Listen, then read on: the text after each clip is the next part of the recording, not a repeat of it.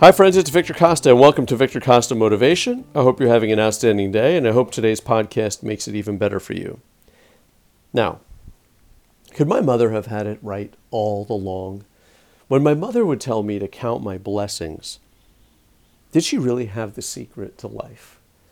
And I just couldn't figure it out. or I just couldn't understand what she was talking about at the time, or I just wanted to refute everything she said because that's what young people are supposed to do. You're supposed to exert your independence by getting into arguments with your parents. It's only natural. I'll keep that in mind when my teenager decides to do that with me and to let her off the hook a little bit because that's what people do. When they hear something from their parents, they tend to fight against it sometimes because it's only natural. But then your friend will say it to you, or you'll be paying for it in a therapy session 20 years from now, uh, $200 or $300 an hour, and you'll think it's the greatest thing you ever heard. But could my mom, Mrs. Costa, have, have figured out the secret to life long ago and told me the secret to life, which was to count my blessings? Well, let me tell you about how that works. I have never met anyone who is extremely successful in any part of their life who has not had that as their mantra anyone that I would want to be, anyone that I have spent time with that I would say, I want to be like that, they had that as their personal mantra. They counted their blessings. And every time I met them, they would always talk about the good things in their life. I didn't walk into their office and hear a, a list of complaints. I would hear about what's going on, all of the good things, all of the things that the children were up to or the grandchildren, or the great meal that they just had, or the wonderful vacation they just had, or the place that they were just in, and how happy they are and how much fun they're having. And by the way, just so you know, this was uh, varying degrees of wealth, varying degrees of prosperity, varying degrees of, um, of education. Everyone that I know that I would want to be around or be like always had the mantra of counting their blessings. And when I was young, I was too stupid to understand what those blessings were. But then as you get older, you start to recognize the blessings. And they are the everyday, average things, like walking around with no pain in your body, or just having a good day. Now, you don't realize that that's a blessing until you are on your back with the flu and you just can't wait to go back to feeling like your good old crappy self again, right? You only recognize that health is a blessing when it's taken away from you. But why do we have to be so stupid that we have to wait for the illness to start appreciating the wellness? And so this is what I'm talking about. It's it's understanding that everyday things, just being able to see things, just being able to uh, communicate with other people, all the people that quote unquote annoy us, right?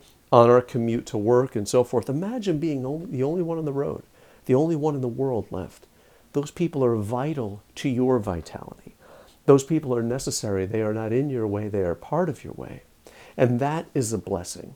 The blessing of just being able to get up in the morning, to walk around, to talk, to enjoy a television show, to be entertained, to enjoy food, these are all blessings, and you only recognize it when you don't have that. And when you've lived a little life, you get an opportunity to see the contrary because you've lived, right?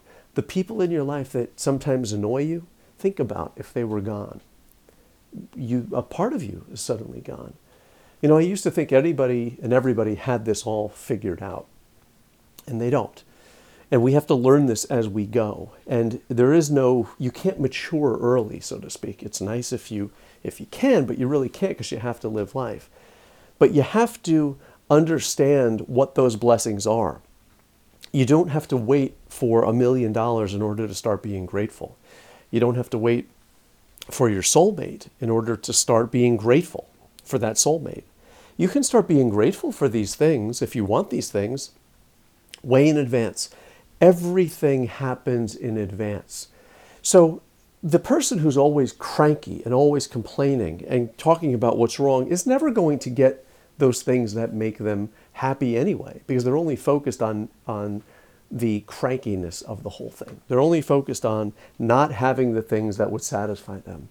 But when you're counting your blessings, you're in the mode of receiving. You are in the mode of being, of being happy. And that's when things come to you. So you may not be living the life exactly that you want, right? You may want more things. I know I do. But the true way to get those things is to actually be counting the blessings now.